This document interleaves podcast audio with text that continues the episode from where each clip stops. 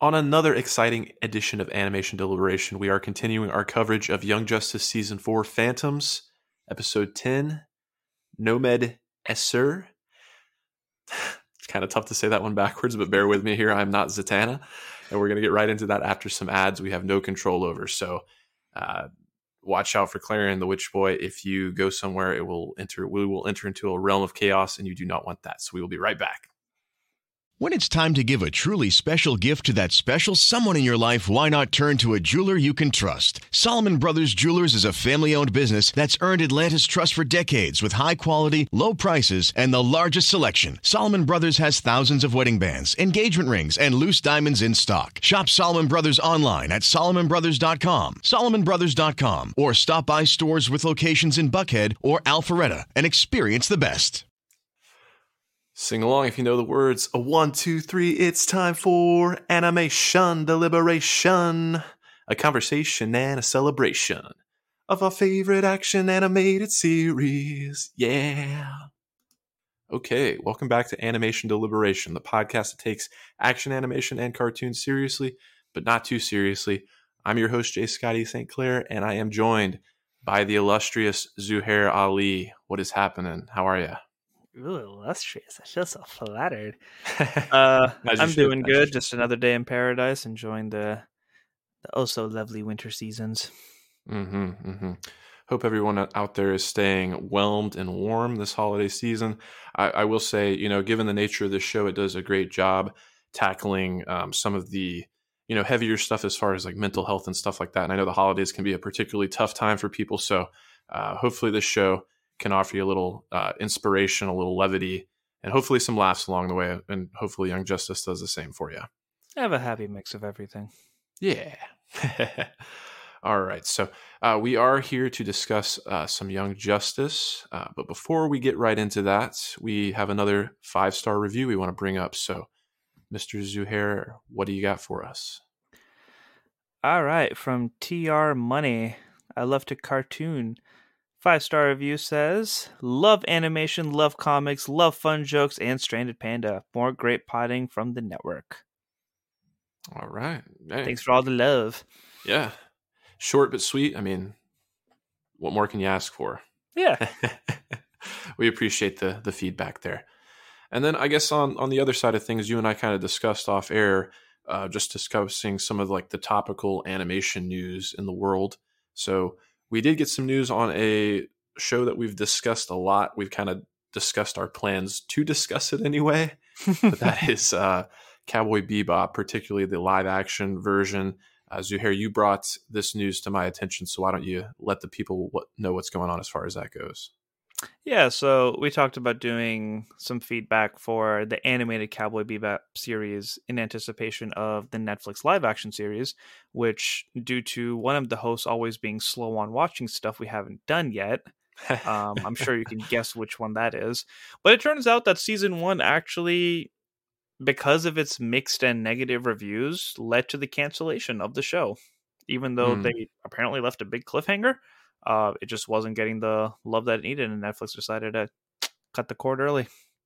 Yeah, yeah, it's a shame. Netflix has a history of not really giving shows a chance. And it's not entirely on you. I will say, for my purposes, I only watched the first three episodes. And uh, while there were some good things, there were definitely uh, some issues as well. So uh, I guess we'll just be hopeful for the, ne- the next one if there is a, a next uh, anime live action adaptation, it's kind of tough to tell what's going on. I, actually, you know what? I, there is a uh, My Hero Academia live action movie what? in the works, isn't there? I think yes. Supposedly here in the states. Stop it uh, already. I, okay, okay. Doesn't like stop. it at all. Full stop. Oh wait, that movie came out. It's called Sky High. It was on Disney oh, yeah. Channel. Good call. Good call. oh man, that's funny. now, uh, even though even though you just like I could sense the full on disgust when I brought that up. I can't help but kind of like want to cast a live action uh, All Might, and the main person that's coming to mind right now is Patrick Warburton, who I'm sure you know as Kronk. Oh my god. uh, yeah. Anyway, I am here to pull the lever. very good. very good. Okay. All right. So uh, I know you and Andrew covered the previous two episodes, and it's kind of one of those things where you know ha- it's it's awesome to be covering it as the show is coming out and whatnot. But that was kind of the benefit of covering the previous seasons after they'd been out for a while. You were able to kind of break things up into arcs, and in retrospect, I feel like um, episode eight kind of functioned as a a bookend to the previous episodes there, and then episode nine and ten really function together as kind of this um, setup of this new chaos lord and the conflict there. So. I mean, it sounds like the the people at DC have been enjoying my arc system because this whole season has actually been set up in arcs. Yeah, so the first sure. one, first arc being um M'gann's story, and then we had Artemis' story. Now we have Zatanna's story, and it's not like You're welcome, DC. Yeah, yeah. I'll keep and I know the ideas coming. For sure. And they have the sure. cool posters for each one too, which I really enjoy looking at. Oh, they are so good. Yeah, I I love those those posters that come up on the the background on HBO Max. Yeah, they're they're so detailed and so vibrant. They're just incredible. Good call. And I know you're on cloud nine with Zatanna being such a, a focal point right now. Ooh, my heart. they did her dirty this episode too. You think? Yeah, because like, well, this whole arc, because first they like randomly stuck her up with uh, uh, Klarion, and then they mm-hmm. just like threw her in the middle of the battle. It's like, hey, you're probably gonna die in a second, but just look at this fight just to make my point. Yeah, like no, fair. don't torture her like that. Yeah. Poor girl was so concerned. Like, why is Klarion here? Why did he not kill us? Who are you? Why did I teleport over here? Where did um Etrigan come from? Yeah. Okay, now I'm just drowning. It's like, oh, you poor girl. yeah, when when you put it like that, she did get put through the ringer there, didn't she? it's like, uh, man, I just started this day being a teacher. How did I end up like this? that is fair. That is fair. They went a long way from those little uh, throg, throg thing, throg womps, whatever they were called. I would have protected her. Yeah, I'm sure you would have. Um, but all that being said, so I, I, feel like it's again one of those situations where we basically have uh, three stories going on. So we have mm-hmm. the flashback sequences kind of explaining more of Vandal Savage's influence on the world at large and kind of he and Klarion's history, specifically and how that ties into Atlantis. And then there's the ongoing fight with Klarion and the new Chaos Lord child, and then how that's uh, requires, you know, Zatanna's students to recruit Jason Blood and Etrigan with the help of Phantom Stranger. And then the other one, which doesn't get as much screen time, is we continue to see the journey home for M'gann and Emery mm. and um, their Uncle John. So, is there a, a, particular one of those you want to tackle first? We've kind of already started to talk about Zatanna and everything going on there. Uh, sure. It's kind of the yeah, I was I was most fascinated with the Atlanta stuff, but we can finish oh, up no. with that. Let's let's just kind of knock out M'gann just because it was kind of quick and short. Oh yeah, for sure. Yeah. Um, Emery's interesting because mm-hmm. you you don't know like even M'gann even points out that she's selfish, so there is kind of like her being her like wanting some attention but there is a lot of her caring as well so it's like it's hard it's hard to balance like her intent of like which one matters more to her. Hmm. and it makes you wonder like if there is any ulterior motive if it really is about her and some objectives that she has or if it really is caring about mcgann um i don't know i'm i just have my guard up with her. Yeah i i totally get that i wasn't sensing it as much in this episode. I mean, initially, especially when they get into that blow up argument when she's, uh, you know, goes from being seeming seemingly being very caring to making it about her, and you know, you never even gave me a chance to be a good sister because you're the worst excuse for a sister, and it, it was kind of it offered like some nice levity when M'gann called her out. She's like, "Hey, I am a licensed counselor. I know exactly what you're doing. You're trying to bring me to a place of catharsis." And it's like, "Well, is it working? Kinda." Yes. Just the way they were screaming in their minds was hilarious. yeah, yeah, yeah. But then it was heartbreaking, you know, because she says immediately, "Then the, this is the first time I've seen you laugh since." And Yeah. since he was taken from me, and yeah, she just breaks down again, and uh, it's it's tough to watch. I mean, she's Yeah. in such a, a vulnerable place, and she's closed herself off, and uh, you know, Emery mentions as much. She's it's been two months, and uh, she's completely closed her mind off to Mm. both John and her, and it's it's not healthy. It's not natural. So, at this point in time, I do think her allegiances are um, altruistic and good, but the show has a history of endearing you to characters that uh, tend to stab you in the back. I'm thinking last season, Doctor Jace, who uh, I can't remember if this was it was this episode or the I think it might have been the previous episode. We got a little bit of a name drop there where they kind of talked about how um, the lights operations in Markovia were, were still going well, and that uh, That was the last episode. okay, I thought so. I had a I had a feeling, but Yeah, anyway. because it was uh it was in the middle of the meeting that Klarion dipped out, and that's when they like had mentioned that. Correct. Okay, good call. Good call. Yeah, but in regards to what you were saying about that moment, like first off, it was interesting that John was just kind of like chill. Like it's like he was observing, but he also just didn't want to be a part of it either. Like th- there was a mixed thing of just kind of like, oh, I'm in the middle of this, but you know, after the emotional breakdown and everything, you see that he's just kind of there to observe and see how they take care of it on his own without him interfering in this and that.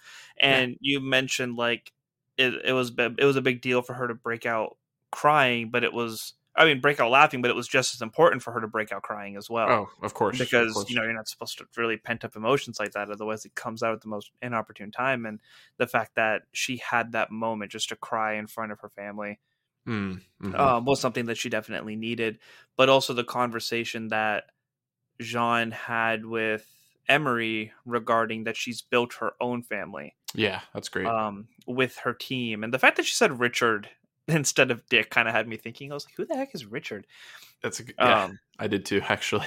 so it was the importance of like, like Emery hasn't been there for her. She hasn't like she hasn't like guided her through anything or you know been through any of her trauma, and Sure. even Jean has been with the Justice League. So there is this gap in which these two have to to earn that title of being her family because they haven't been there for her as much as Artemis and the rest of them have.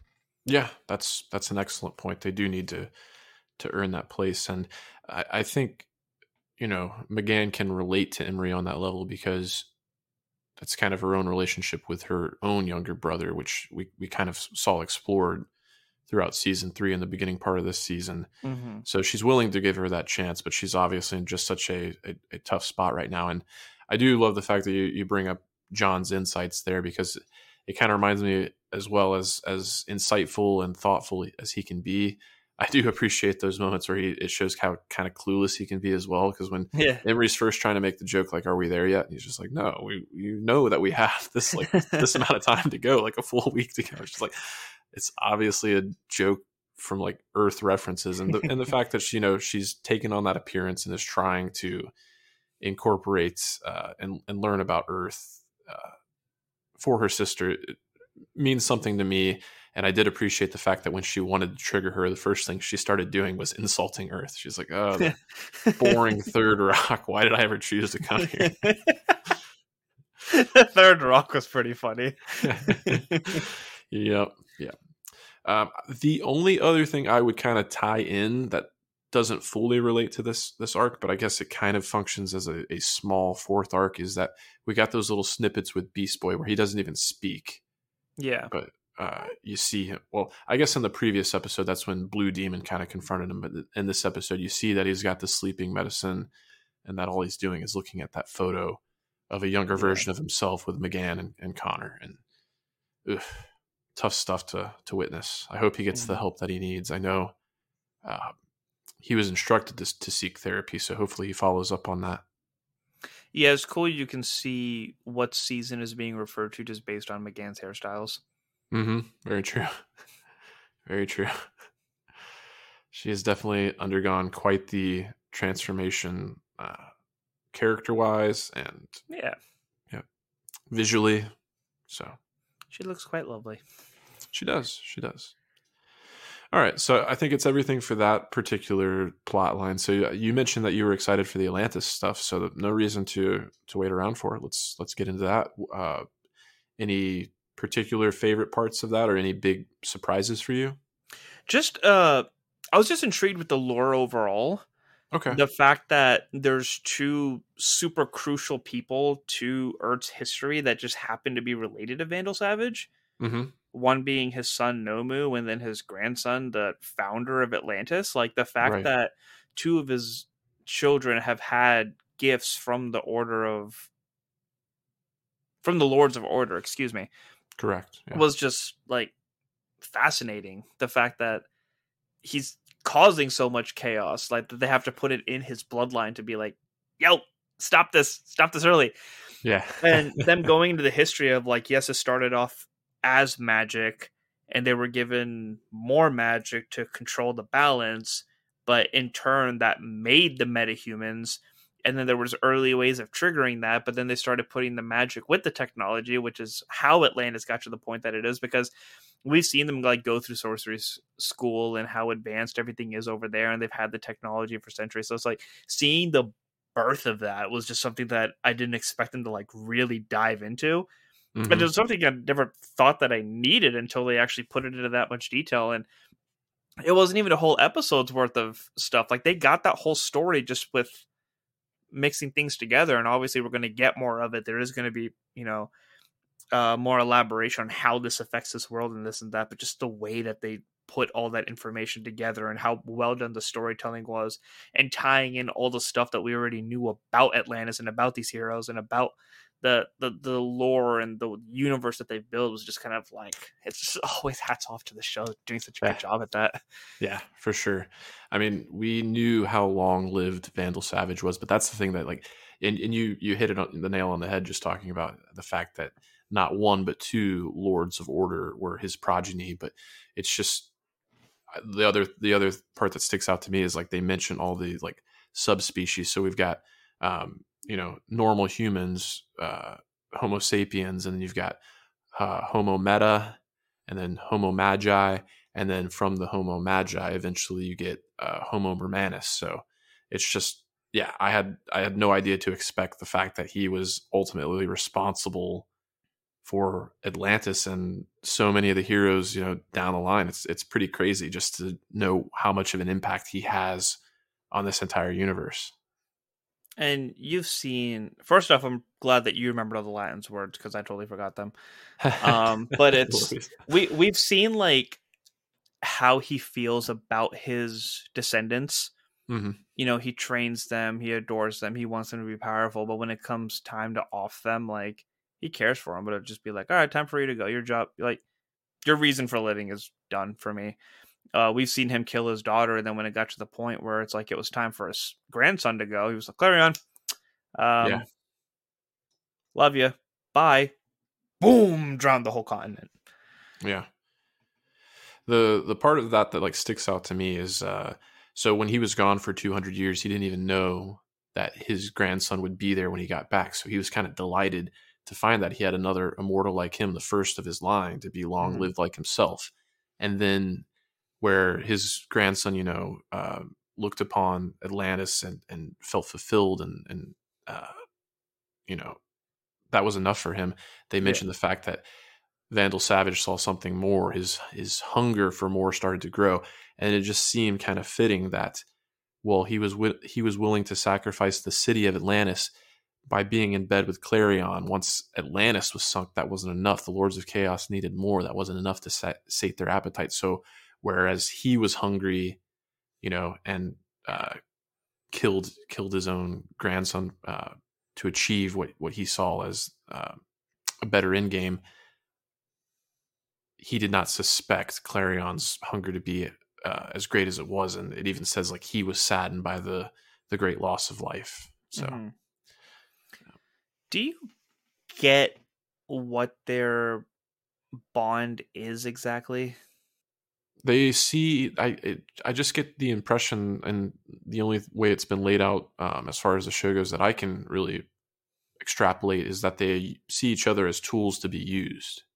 Okay. And clarion calls them partners whereas uh, vandal refers to him as a as a weapon that can be aimed which just the the word choice there kind of reminds me of another uh, character that we'll talk about later but they use very specific language there so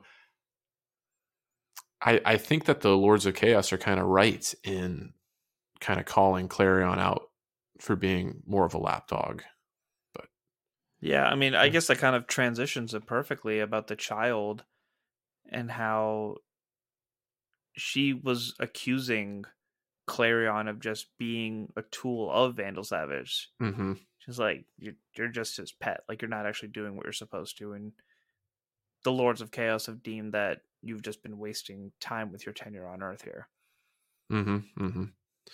And uh, Klarion made a reference to an event that I knew for sure. He talked about when he turned everybody into kids. I remember that like all the way back in season one, I want to say.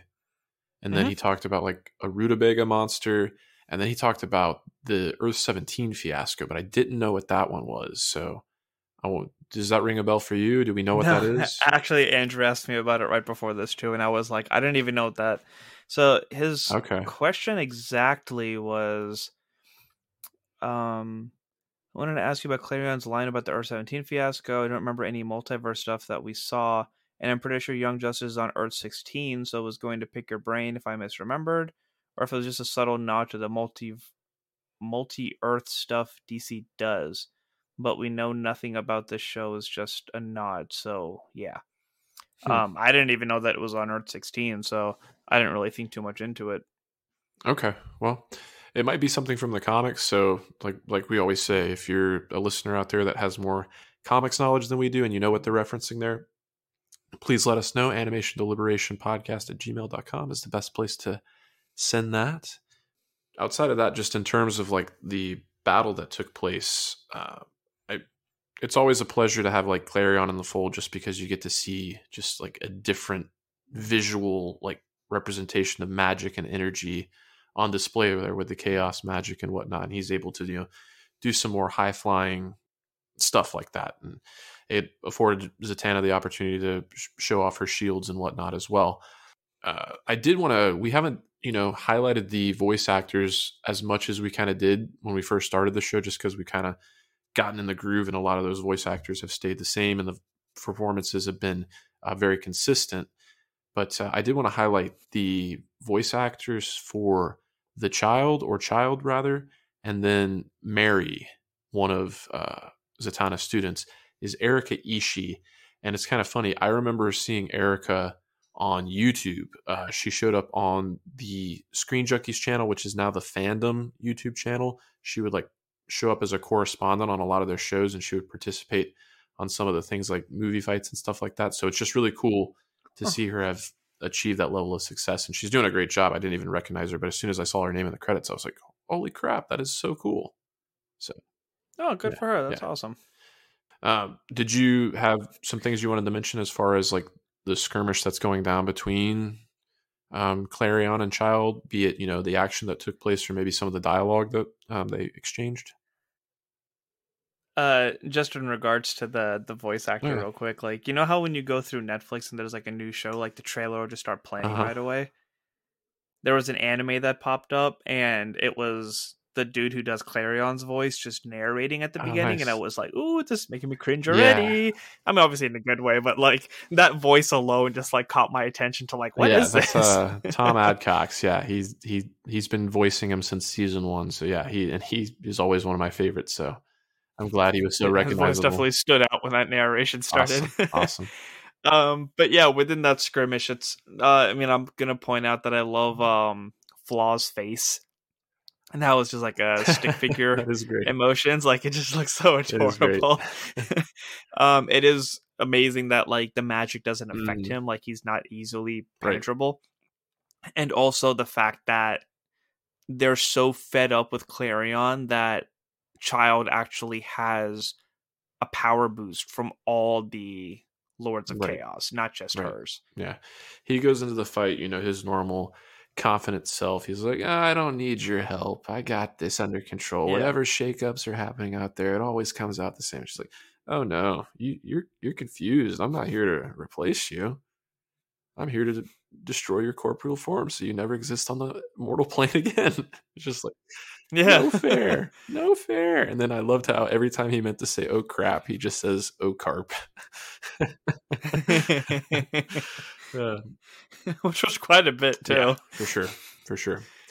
And then uh, we have kind of alluded to the fact that Zatanna was kind of a bystander um, to the fight, just kind of a little bewildered, like what's going on here. And the only reason she was there is because this character, the Phantom Stranger, um, tells her that her her perspective is is needs to be expanded. She needs to have a bigger idea of what's going on because as much as like Klarion has been a longtime foe for her, she needs to understand that uh, what they just experienced was a summoning of chaos and that there are bigger and Mhm. badder things on the way.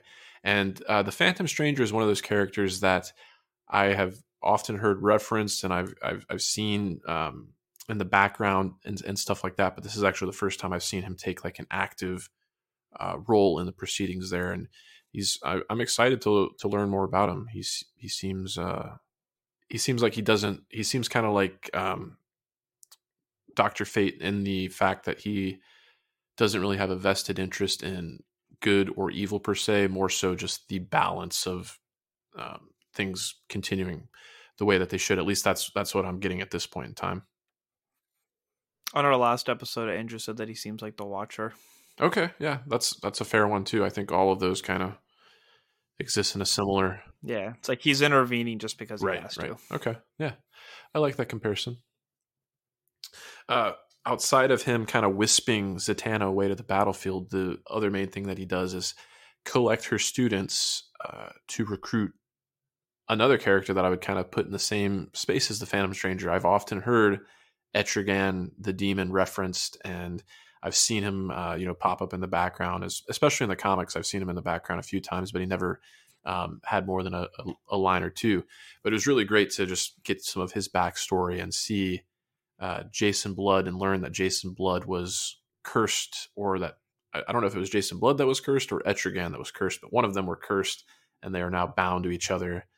Um, so interesting stuff there. Yeah, it was Etrigan that was cursed by Merlin okay. and then tied to Jason. And didn't he say like Merlin was his half brother? Okay, so Mhm. see it. These are things that I had no idea about. So that's that's pretty cool.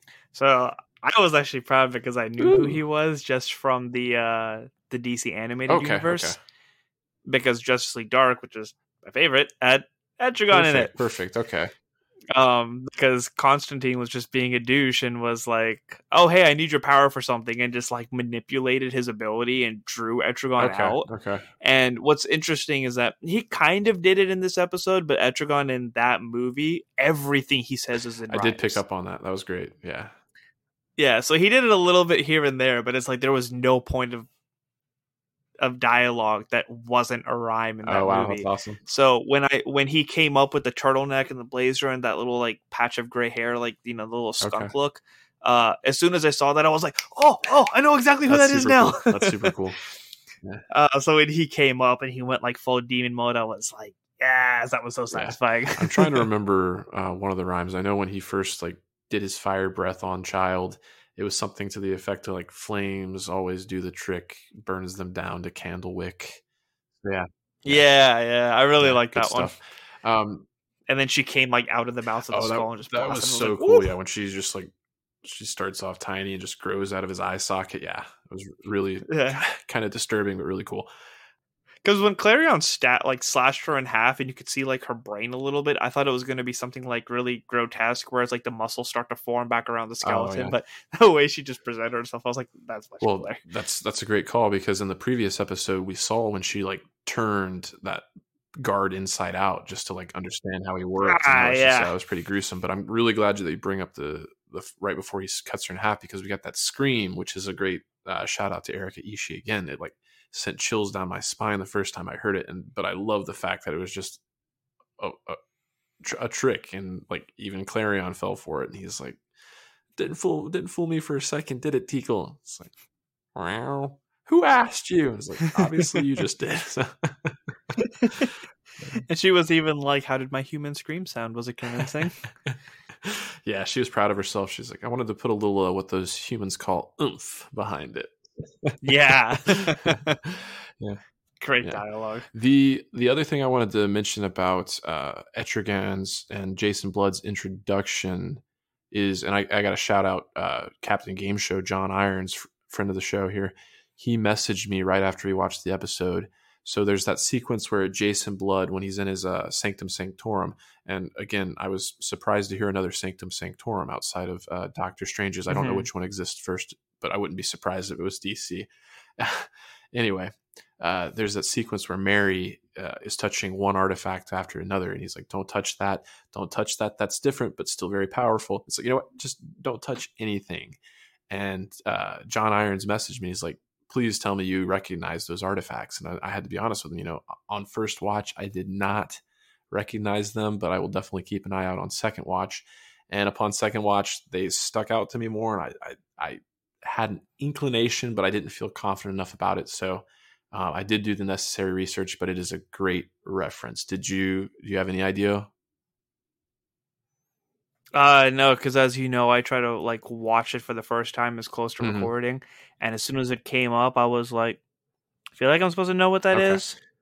Uh, I'm not going to rewind because that's not Yeah. what I do. But yeah, I'm glad that you Yeah. did the research. So after that huge trailer, Yeah. what was it? So it's not a spoiler. It's yeah, it's not a spoiler for Young Justice, but it is just a great reference to another action animated series, and that is Gargoyles, another Greg Weisman production, and the artifacts are the three keys of power from that show. So they're the Phoenix Gate, the Grimorum Arcanorum, and the Eye of Odin. So really, really great That's really there. cool. Yeah, it was it was perfect, and yeah, Huh. Etrigan actually looks quite a bit like some of the gargoyles on that show. So it was just yeah, perfect. I can Yeah. see that. Apparently, Mary has something inside of her Yes. that Etrigan pointed out. Yes. And I don't know if that's just referencing the powers of Shazam, where she's I don't I don't I don't know. If, uh, well, actually, she said that she used to be a superhero and she gave it up. So Yeah. But she got really defensive about it. She was like, I don't have anything. What are you talking about? well, she just said she's not anything like Blood or Etrigan. So, which Mm. you know, I don't know, just her level it- of she was definitely triggered. She was definitely triggered. Yeah, for yeah. sure. But yeah, that's a that's a character. You know, I've seen the the film Shazam, and I know Mary showed up in that one. She was the oldest of like the adopted family there, and I believe this is the same Yeah. character because even in like the last episode, she couldn't say Shazam, but I believe it was thirteen that whispered Shazam excitedly. So Yeah. I love how impressionable 13 oh yeah, is. she's great. Like she says hello Megan and that's so crash. Like it's it just seems like she really like blends into her environment Oh, around sure. her and you can tell like who she looks up to and this and that. It's just so adorable. Yeah. And I kind of felt like I had a hello Megan uh, moment myself, just given the fact that her name is 13. And then I think it, it was the last episode they kind of, when Zatanna was kind of giving them notes, she was like, you know, um, I, I can't remember exactly what her notes were, but she referenced the fact that her powers are based on unlucky magic. And I was like, oh, Yeah. 13, that makes total sense. Like, I felt kind of dumb for not picking up on that. No, me, me and Andrew kind of said the same thing okay. because like the last time that we saw 13 we didn't exactly know what her power was. Yeah, was. they didn't do a great job. and then it was it took a while to remember that her name was 13 so when they actually like took the time to explain that it's like thank you yeah, DC. last season there wasn't much there outside of her being Jaime, Jaime's girlfriend and being a uh, Beast Boy fangirl. So yeah good stuff. Yeah, uh, her name's Traci Thurston. I want to say is thir- 13's actual name. I think Probably. so. I think so.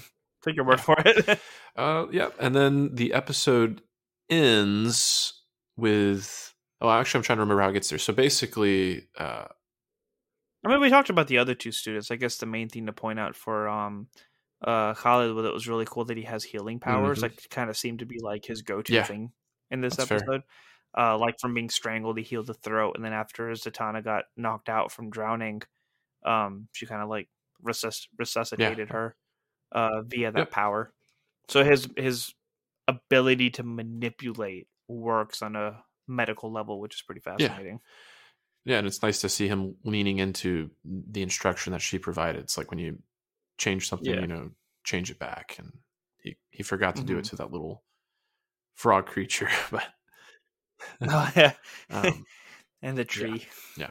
So, um, yeah, I'm, I'm glad you I'm glad you brought him up as well because we didn't want to leave him out of the proceedings. It's nice to see an, another character of like color and culture that's not like as much as I loved. Um, why am I forgetting her name now?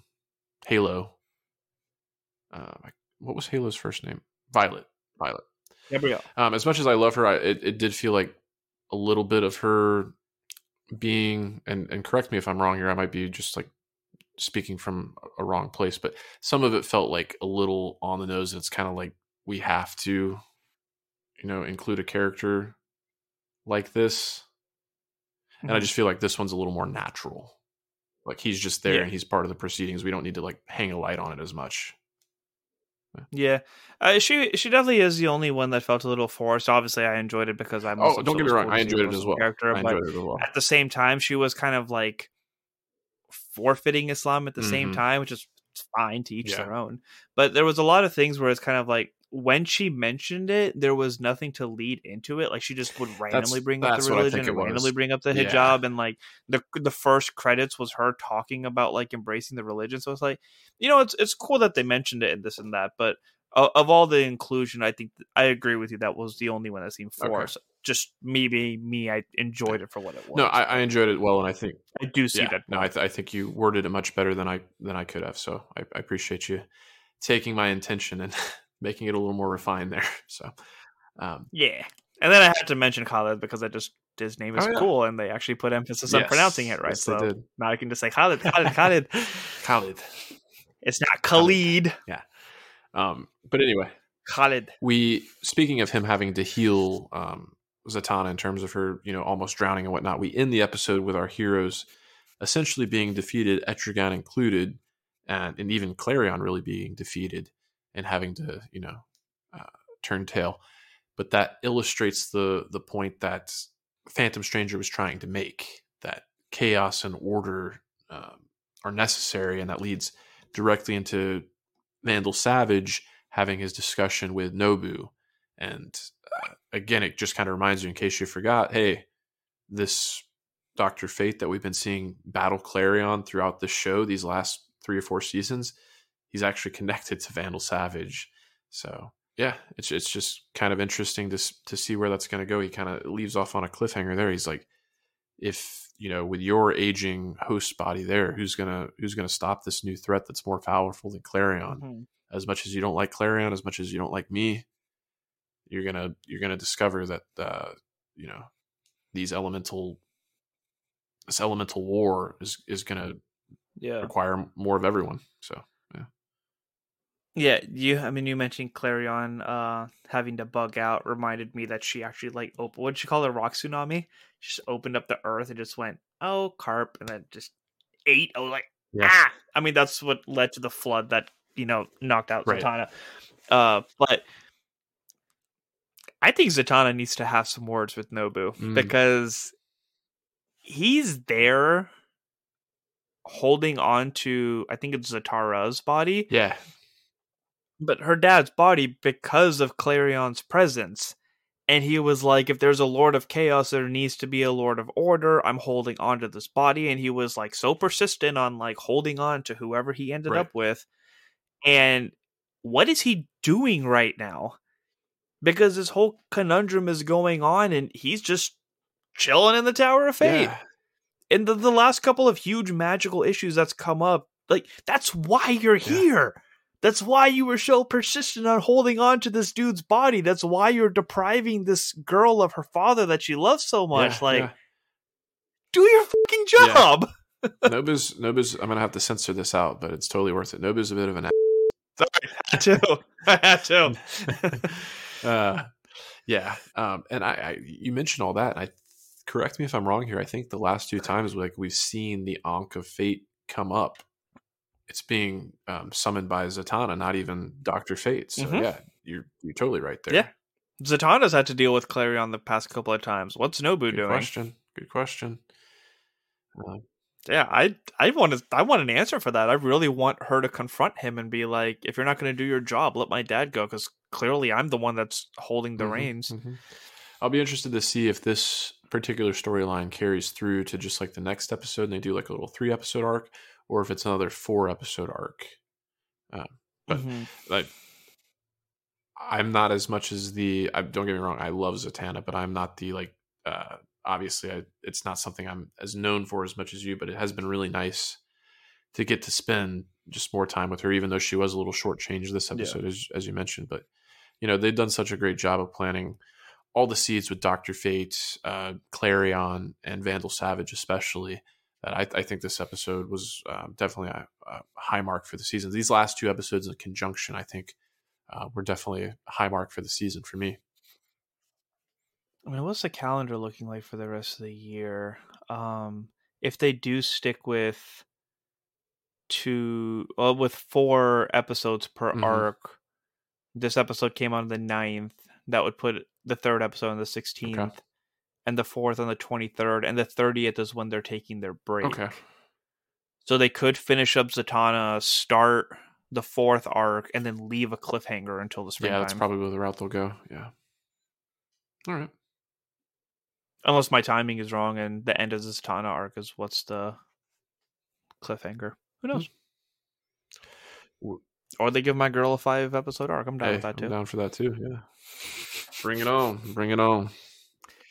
I really do like Doctor Fate. I think he's a cool character, and there's a lot of backstory to him over here. So as as much as I do want a lot of Zatanna, I do want to see um how they how they touch that magical realm and what this Lord of Order is supposed to be doing. Yeah, Doctor Fate is super cool. Um, one of my first exposures to him outside of this show were, were the Injustice games, and they just do a really great job of um, selling you on some of the intrigue there.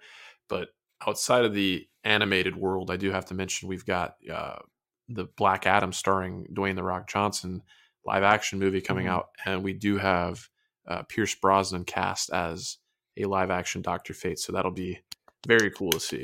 Yeah, Much excited. Mhm. And isn't supposed to be like an HBO Max Zatanna show? correct. Yes, indeed. Yes, indeed. Nervous about that one, but Well, excited to see Fate. DC seems to be on the upswing as as far as their content goes. I mean, we also got that Peacemaker trailer. I don't know how you how you felt about Suicide Squad. I haven't Oh, seen it okay, yet, okay. actually. Um, but yeah, I was a, a little busy last week. Didn't get around to to Eh. watching it. hey, it's it's a busy time of year for for us all. So, um, you know, wink, wink, nudge, nudge. just got to stay whelmed. If you know, stay you whelmed. know. All right. Um, anything else you want to say about this particular episode, or just Young Justice in general? yeah, just a super well balanced episode. We got to progress the story, ask more questions.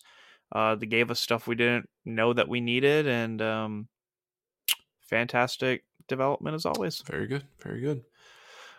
All right. Well, we've come to that point in the show where we like to let the people know what we have going on. So, uh, for myself, I will make mention that I was able to appear on the Marvel Cinematic Universe podcast for their uh, late night coverage of Hawkeye, Hawkeye episode four on Disney Plus. I was joined by Melissa Khalil and Matthew Fox. So, that was a, a fun time, and it was just uh, kind of heartwarming to be trusted uh, by the main host of that show to step up and make something happen for him there.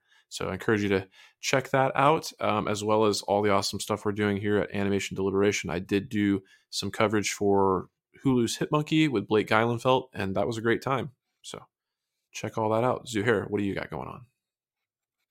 Uh, first off, I did not know that you got to take the reins on that. That is amazing. Oh, thank you, thank Congratulations. you. Uh, it's an awesome opportunity. Uh, excited to go Yeah. listen to that. Um, for me myself, just gonna be honest, life's been a little up and down lately, so I've been behind on the content.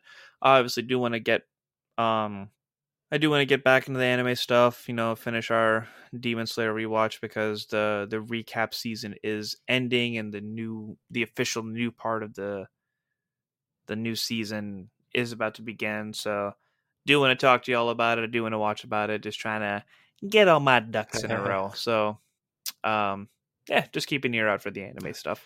Having your ducks in a row is very important. So. Flack. ah.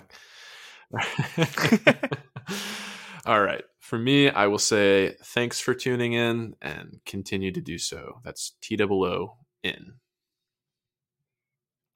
Stay whelmed. Boom. What's up, Animation Deliberation listeners? I'd call you Animaniacs, but uh, I think we might have some copyright issues there. But anyway, J Scotty here with a little addendum to this particular episode. We did get some feedback from one of our stalwart listeners, Mr. TJ Stafford, and I totally flubbed at the beginning of the episode. I had the audio queued up and everything, and then just uh, totally forgot to mention it. So wanted to include it at the end of this episode, and thank you, TJ, for always listening and providing your feedback. I think you get some great thoughts here that will uh, serve as a good um, kind of close the episode and get people thinking about where the season has already gone and where it will continue to go. So, thanks as always, and keep tuning in. Hey guys, I want to try one of these voice memos to talk about the latest episode. First of all, I want to check on Zoo and make sure he's okay. Because we had a whole episode leading to a whole arc all surrounding Zatanna, and I wanted to make sure his heart didn't just explode or something like that. This was a fun episode, even though it was a lot of exposition. I really enjoyed the narration done by, I believe it's the Phantom Stranger? Question mark. He reminded me a lot of Uatu from What If, so that was pretty cool. We also learned a lot about Vandal Savage in this episode. Apparently, his genetics working its way through humanity over thousands of years is what led to the modern metagene. And he started the community that would become Atlantis before it went underwater. We also learn that he's known Klarion for a lot longer than we thought. And it seems like their relationship might be a bit more complex than has been shown up to this point. So I'm curious to see if that's going to get dove into at all in the next few episodes. Zatanna has really embraced her role as a teacher of magic because she's got three new students. Well, the first one is Traci, codenamed 13, who we met last season and I kind of suspected her powers were luck based just because of her name, and as it turns out, that is true. That was confirmed in this episode. We also get to meet Mary Marvel, who says that she was on the team for a while, but kind of implies it didn't go very well. So I'm curious to see if we can learn a little bit more about her tenure on the team and why things ended up the way they did. And then the final student is a young man named Khalid, I said that right. And I really didn't know anything about him. So I broke down and did a quick Goog, and come to find out, at one time he is Dr. Fate. So I'm wondering if throughout this arc we're going to see him end up taking the Helmet of Fate from Zatara and becoming the new Dr. Fate. And considering how young he is, he could be Fate for quite a long time, and that'd be very interesting to see there were a lot of references to season one made in this episode that I really liked. The first one was Madame Xanadu talking about back before she knew she had powers and she was essentially a fake, and interacting with Kent Nelson is what led her to discover her powers, and we saw that episode in early season one. And then the other reference I noticed was Roanoke Island apparently I think they said this is a place where chaos magic is strong or something like that. But they were there in season one also, and that's where all the evil sorcerers gathered to split reality between the adults and the children. So that's a nice callback. And speaking of Roanoke, I just want to say this new villain child and her uh, new automaton called Flaw are both very creepy. That smiley face on Flaw is going to have to go real soon because it's giving me the creeps. Anyway, that's about all I had for this episode. I'm very curious to hear your guys' thoughts. Thank you for listening to the Animation Deliberation Podcast, a proud member of the Stranded Panda Network. If you would like to contact us, you can email animationdeliberationpodcast at gmail.com or follow us on Twitter at animationdelib1. For this and other great shows, you can visit strandedpanda.com or join the great community that is the Stranded Panda Chat Facebook group at facebook.com slash groups slash svchat. Tune in next time, and remember, stay whelmed. You're invited to explore cypress swamps and magical gardens and float along the rushing waters of an old-fashioned swimming hole. Plan your journey at visitmississippi.org slash outdoor adventure.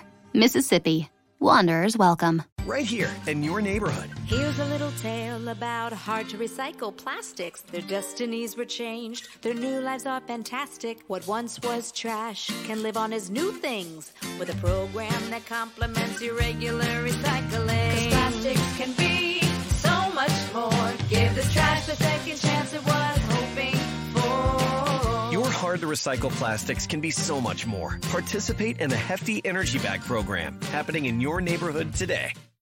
There's a highway that stretches across the 93 days of summer, where worship isn't offered to the sun, but to the smoking tire, the S curve, and the spin turn. And if you ride it, make sure you do it in a Dodge Charger, Challenger, or Durango. Because on this highway, the lines being blurred are the ones between drivers and demons. Welcome to Highway 93. Dodge is a registered trademark.